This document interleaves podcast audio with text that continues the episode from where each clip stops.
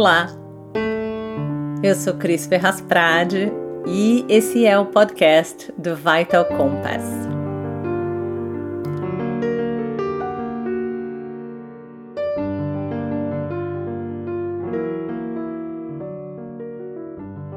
Em junho do ano passado, de 2000, né, junho de 2020, eu começava esse projeto dos podcasts. A gente fez um ano, nosso primeiro aniversário, um ano de podcasts, quatro temporadas, 75 episódios, mais de 6.500 downloads. Eu fico super contente de ter me aventurado nesse projeto. Antes de apresentar o tema de hoje, eu quero te agradecer. É, eu gravo aqui um episódio, posto, é como se eu estivesse lançando uma garrafinha no mar, sabe? Não é um pedido de socorro, mas é um chamado para encontrar pessoas que ressoam com a importância do autocuidado, da saúde mental, de ética na vida. Eu não sei quem vai ouvir, eu não sei onde vai chegar, e aí, de repente, chegam algumas respostas, alguns e-mails, mensagens, e nossa, eu fico com o coração cheio de alegria. É muito bom sentir isso, é muito bom ter esse retorno e perceber que a gente está falando sobre esses assuntos que são tão importantes e encontrando pessoas que percebem essa mesma importância, dão esse mesmo valor. E, e eu vou me dando conta que a gente vai tecendo uma rede com uma linha de autocompaixão, de autoconhecimento e, consequentemente, mais solidariedade e humanidade compartilhada. Vocês que me escutam me oferecem o tempo e a atenção de vocês, e eu sou muito grata pela escuta que vocês me oferecem. E o que é o tema de hoje, né? É, o tema de hoje é por que, que é importante falar sobre os nossos sentimentos desconfortáveis e sobre os nossos sofrimentos. Por que, que a gente, né, principalmente a questão da psicologia, da psico, por que, que a gente dá valor para isso? De forma bem resumida, é porque a palavra falada, quando ouvida com presença e atenção, traz aceitação e, de uma certa maneira, uma cura emocional ajuda a gente a ir transformando a vivência emocional. Mas como no podcast a gente não precisa ser resumido, a gente pode falar a versão não resumida. A palavra ajuda a gente a conectar os nossos sentimentos com os nossos pensamentos. E esse processo contribui para a construção de sentido e também para a gente ir ressignificando experiências que trouxeram sofrimento. Quando eu falo, eu me escuto. E quando eu falo com um outro que me escuta, gentilmente, sem julgamento, de coração presente, eu me conecto com, com a minha presença no mundo de um jeito que eu não preciso ter vergonha de ser quem eu sou ou de sentir o que eu estou sentindo. A escuta, ela tá aí não para consertar o problema do outro nem a vida do outro, mas para que a gente possa ser testemunha. É impressionante como o simples processo de testemunhar a existência de uma outra pessoa na sua inteireza, como isso transmite força. A gente tem dificuldade de conversar de verdade. Né? A gente gosta de sempre ter meio que um, um, um, apresentar a nossa versão perfeita, sem defeitos. A gente tem vergonha de, de compartilhar nossas falhas, nossas ignorâncias. E a gente se acostumou com um jeito de falar com o outro que tem a ver com provar alguma coisa, que tem a ver com eu estar tá certo, né? Tem muita gente que prefere estar tá certa do que estar tá feliz. E, e a gente se acostumou com isso, com ter que provar um ponto, ter que praticamente colonizar o outro, competir sobre uma verdade. Nesses tempos de mídia social, então, meu Deus, é é um tal de discutir, ofender, sair cancelando. É muito difícil mesmo conversar de verdade. Eu lembro que quando eu estava começando a estudar psicologia, eu li uma notícia no jornal, era um domingo, tipo, era uma matéria grande falando como. Isso era nos anos 90, e a matéria falava como a ciência ia investir milhões nos próximos 10 anos para estudar o cérebro, para estudar, né, para desenvolver a psicologia, entender né, questões neurológicas e, e, psicológicas. E eu fiquei super contente, porque eu pensei, nossa, finalmente a gente vai descobrir um monte de coisa que vai ajudar a humanidade a viver melhor. E eu acredito que a gente evoluiu muito, mas, nossa, é a gente e, e, o sistema que a gente criou nesse mundo, a gente facinho cai no risco de querer uma pílula mágica desenvolvida para trazer felicidade, para apagar as dores e para a gente não precisar ter que pensar ou sentir coisas que são desconfortáveis. Eu me lembrei agora daquele filme O Brilho Eterno de uma Mente Sem Lembranças. É, vocês lembram? Com a Kate Winslet e o Jim Carrey. A gente. Né, esse filme é maravilhoso. Se você não assistiu, assista. A gente quer alguma coisa que apague nosso sofrimento, nossas memórias ruins. E o filme fala um pouco sobre isso, fala muito sobre isso. Eu acho importante falar sobre, sobre entrar em contato com as nossas vulnerabilidades, especialmente num momento de pandemia. Né? A gente ainda está vivendo essa pandemia, que a gente ainda não sabe onde vai parar.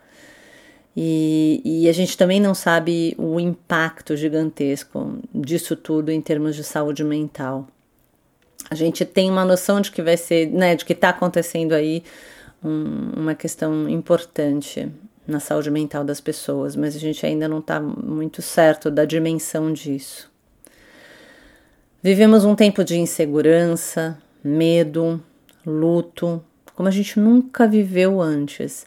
A gente está tendo que refletir na marra sobre o que tem valor na nossa vida.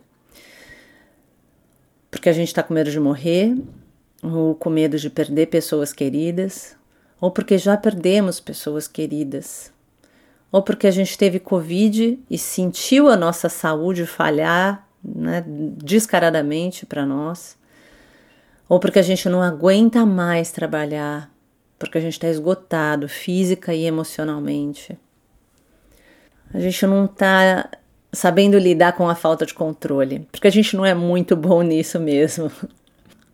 A gente gosta das resoluções que a gente compra na farmácia, de preferência. E apesar de eu reconhecer os benefícios da gente ter suporte medicamentoso para sofrimento mental, eu reforço que medicação não substitui processo de autoconhecimento e de autocuidado. Aquilo que uma pessoa conquista na sua jornada, no seu mundo interno, de integrar as vivências difíceis, por exemplo, é uma conquista poderosa que dá força para a pessoa viver uma vida autêntica e plena de sentido. Falar sobre o que dói em nós é um início, é de onde pode brotar alguma mudança visando reparação e reconstrução de sentido na vida. Quando a gente trabalha atendendo pessoas que estão gravemente doentes, em cuidados paliativos, por exemplo, é comum a gente ver uma urgência de querer falar sobre alguma coisa, de querer resolver uma pendência ou pendências. E muitas vezes, mesmo diante de um tempo breve, surgem palavras que curam. Às vezes para quem fica, outras vezes para quem está morrendo. Uma cura da alma. E a potência desses momentos é indescritível. Não, é, não necessariamente precisa ser uma resolução de uma pendência do passado, às vezes é só precisar falar dos sentimentos que estão acontecendo naquele momento que são tão difíceis. Eu lembro de um casal que o marido estava inconformado que ele estava perdendo a esposa dele a rainha, como ele chamava ela. Eles eram novos e ela estava muito chateada de ver que ele não aceitava sua finitude. Ela sentia que estava decepcionando ele o tempo todo, quando ela não conseguia se alimentar, quando ela não conseguia caminhar mais. E aí um dia no hospital, ela falou para ele que odiava ele, que era para ele ir embora. E ele ficou arrasado, ele sentou no saguão lá do hospital por horas e quando eu passei por ele, eu sentei para falar com ele e ele me contou o que tinha acontecido.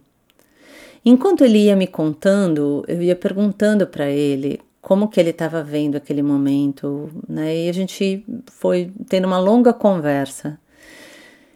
E aí ele disse que ele sabia que ela estava morrendo, mas que ele entendia que se ele não falasse para ela tentar, que ele ia estar desapontando ela, mostrando que ele tinha desistido dela. E pouco a pouco, conforme ele ia falando, ele ia se dando conta de que o que ela precisava dele era aceitação, era validação da coragem da rainha dele, que foi tão forte durante todo o tratamento. E quando ele voltou para o quarto, ele sentou do lado dela e falou baixinho, no ouvido dela, do amor dele, de como ele aceitava, de como ela seria sempre a rainha dele, mesmo que ela não tivesse mais fisicamente presente. E ela faleceu, é, acho que poucos, poucos dias depois, dois dias depois, coisa assim. E eu nunca esqueço dessa, dessa conversa que eu tive com ele é, e dessa história deles, porque eles se despediram cercados de amor, como devia ser. Teria sido horrível se ela tivesse morrido depois dessa briga e, e eles tivessem é, é, experimentado essa vivência de luto é, com essa memória. Teria sido muito doído para o marido processar isso. Esse é um exemplo extremo, né, da gente falar nos últimos momentos, né? Mas é que as dores não faladas, elas continuam existindo no silêncio. Elas se perpetuam no silêncio. É uma armadilha. É, é bem uma armadilha. A pessoa que está machucada, que está sofrendo, pensa: ah, eu não vou falar sobre isso. Não vou falar porque se eu não falar é como se nunca tivesse acontecido. É como se. E, e eu vou esquecer, assim como mágica. Né? Parece simples e super prático. Na verdade, é uma tentativa de anular o ocorrido, mas não funciona, porque a vida já registrou. E daí em diante, o que a vida pede é coragem para enfrentamento e transformação. Paradoxalmente, falar sobre as nossas tristezas coloca a gente num caminho de alívio. A gente vai sentindo a dor se diluir no som, no ar, no mundo. O machucado deixa de existir só dentro da pessoa e passa a existir na história do mundo. Muitas vezes esses processos são partos, são partos longos e muito sofridos, mas daí nasce uma pessoa nova. Falar das nossas dores pode não ser bonito, pode não dar ibope nem likes, mas nos liberta e nos permite seguir cicatrizando de verdade, em vez de seguir carregando o peso do silêncio. Vamos, vamos imaginar que a pessoa sente que precisa se libertar de suas experiências traumáticas ou de memórias doídas. Outro, outra questão fundamental desse processo é saber para quem falar. Falar para quem escuta com respeito, sem julgamento, com compaixão. E aí entram desde relações fraternas de amizade até relações terapêuticas, médicas também, espirituais. Amizades profundas e amorosas são importantes porque elas têm o poder de acolher, aceitar e seguir amando. Saber que, que a gente tem um amigo de verdade que pode ouvir com carinho, com respeito, nossa, uau, contribui para a saúde mental. Um amigo que escuta e, e ajuda a gente, faz boas perguntas, acompanha a nossa a nossa né, trajetória em busca de sentido, de respostas. Ter um amigo assim é um presente na vida. E essas costumam ser as relações em que a gente vai aprendendo a exercitar a reciprocidade. A gente ajuda e é ajudado. A gente cuida e é cuidado. A psicoterapia tem um preceito básico de não julgamento, de aceitação, de validação de escuta respeitosa. E tem a técnica também. Ajudar o outro a ir de encontro à sua coragem no viver.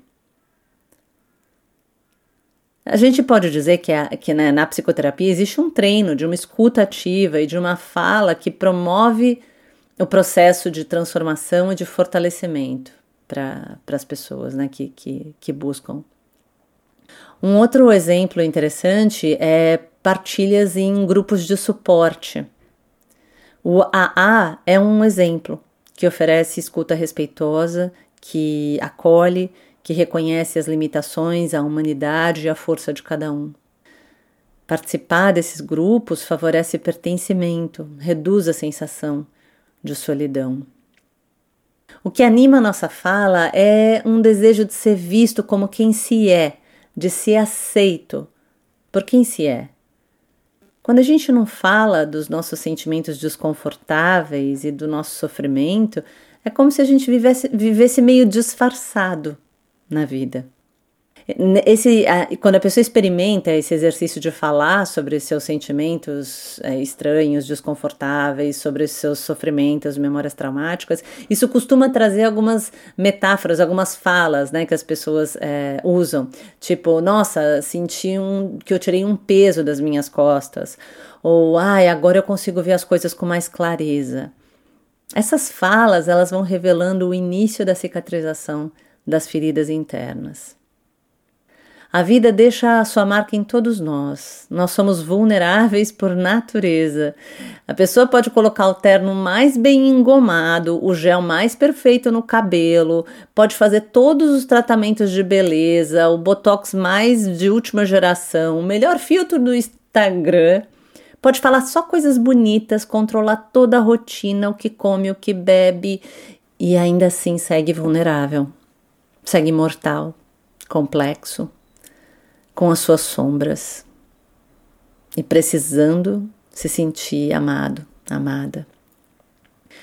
Uma outra coisa, né, que eu falei de ouvir as pessoas e da gente falar, né, mas também é importante a gente pensar é, em termos mais sociais, macros. Por que, que é importante? Por que está né, tá sendo cada vez mais falado sobre a importância de ouvir as vozes das minorias ou de certos grupos? Que foram maltratados, que são maltratados e que são desrespeitados. Porque, da mesma forma que escuta e validação para uma pessoa é, ajuda ela a cicatrizar seus, suas feridas internas, a escuta e a validação de grupos, de povos, de tribos que foram maltratadas contribui para o processo de cura e de fortalecimento desses grupos. A história do mundo mostra pra gente né, coisas brutais, práticas que a moral de hoje condena, mas que antes aconteceram, né? Escravatura, colonizar povos, proibir determinados grupos disso ou daquilo. E, e aí o, o movimento do Black Lives Matter vem é, e, e, e a gente precisa ouvir.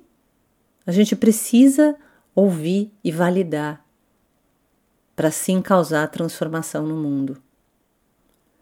Atualmente a gente justifica a economia do jeito que ela é e, e, e entende que é normal que milhões de pessoas vivam na miséria. O que, que, será que a história vai estar tá contando em 500 anos? Né? Qual vai ser a, a, a fala? Né? Eu fico imaginando, eles vão falar, tipo, meu Deus, eles deixavam as pessoas morrerem de fome. Essas pessoas eram realmente muito, muito primitivas, muito bárbaras, porque tinha abundância de recurso.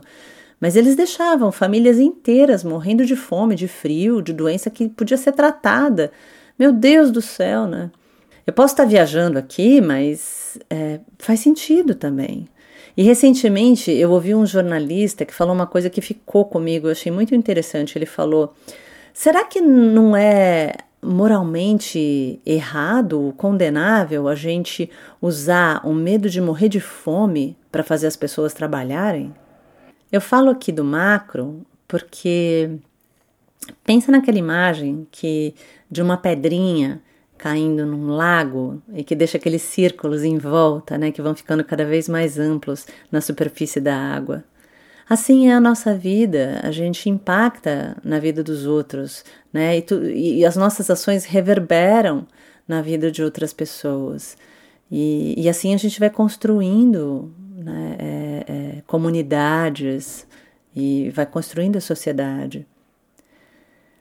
Enquanto algumas pessoas vivem sem voz, silenciando é, a si mesmas seu sofrimento, sua história, a gente segue caminhando meio capenga, de cabeça baixa, e isso impacta muito nas construções culturais e nas narrativas da história. Um dos meus livros favoritos é o Cartas a um Jovem Poeta, do Rainer Maria Rilke. Eu sempre falo isso. ah, mas é, é um dos meus poetas favoritos e esse é um dos meus livros de cabeceira. A história de como nasceu esse livro é muito tocante, porque o Rilke, nesse livro, ele compartilha do seu coração de forma ética, íntegra e muito generosa com o Sr. Capus. Aqui, no caso, a palavra não é falada, mas é escrita. E, e aí é lindo, porque acabou que ficou essa palavra escrita aí reverberando é, por gerações, né? Trazendo conforto para as pessoas que estão angustiadas, né? Porque Cartas a um Jovem Poeta é um livro para todo mundo. É, naquela época, era sabido que muitos poetas que estavam começando a carreira escreviam para o Hilke pedindo orientação. E o Sr. Capos, ele tinha 19 anos e ele estava estudando na mesma escola militar que o Hilke estudou. E esse período foi um, foi um tempo de muito sofrimento para o próprio Hilke. Então, quando chegou a carta do Sr. Capos para ele, falando que ele estava vivendo uma experiência semelhante e, e, que ele também tinha uma inclinação poética, que ele vivia de maneira insegura, o Hilke sentiu uma profunda compaixão. Então, são as cartas do Hilke para o Sr. Capos que deram origem ao livro Cartas a um Jovem Poeta. A gente nunca lê as cartas do Sr. Capos, só as respostas do Hilke. O livro é cheio de sabedoria. Fala do desejo de ser visto, de ser ouvido, de ser entendido, do desejo de construir sentido de vida. E conforme o Sr. Capos vai compartilhando as suas angústias, junto com as poesias que ele manda para o Hilke, ele vai revelando ele mesmo para si mesmo. E logo no começo, o rio que oferece uma presença atenta e compassiva, quando o Sr. Capos, na primeira carta, pede para ele fazer críticas à sua poesia. E o rio que responde: